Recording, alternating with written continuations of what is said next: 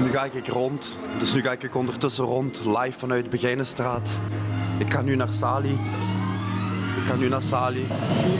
Beste Sali, ik wil u een vraag stellen. Ik geloof niet in uh, directeurs. En ik geloof wel in uh, natuur. Ik geloof in mezelf en ik geloof niet in justitie. geloof in de declaratie van uh, mensenrechten.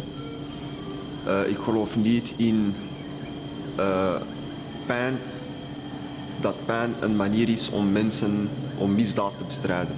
Daar geloof ik niet in. Ik geloof van, ik heb goede stemmen. Ik geloof niet, ik heb niet goede stemmen. En ik zeg, ik heb geluk, ik heb geluk.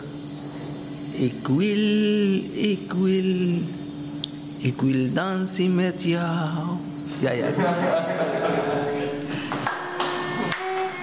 Uh, ik geloof in uh, koffies morgens, een lekker ontbijt.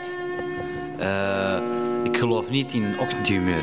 Uh, ik geloof in God, maar ik geloof niet in aliens. Ik geloof in het leven. Ik geloof niet, ik geloof niet in leugens. Ik geloof niet dat Anderlecht gaat verliezen deze competitie. En ik geloof wel dat Anderlecht kampioen wordt. Ja, wacht even focussen. Hè. Ik geloof in mezelf en zeker niet in anderen.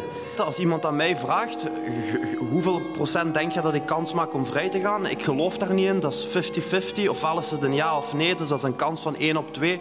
Dus ik geloof niet in procenten.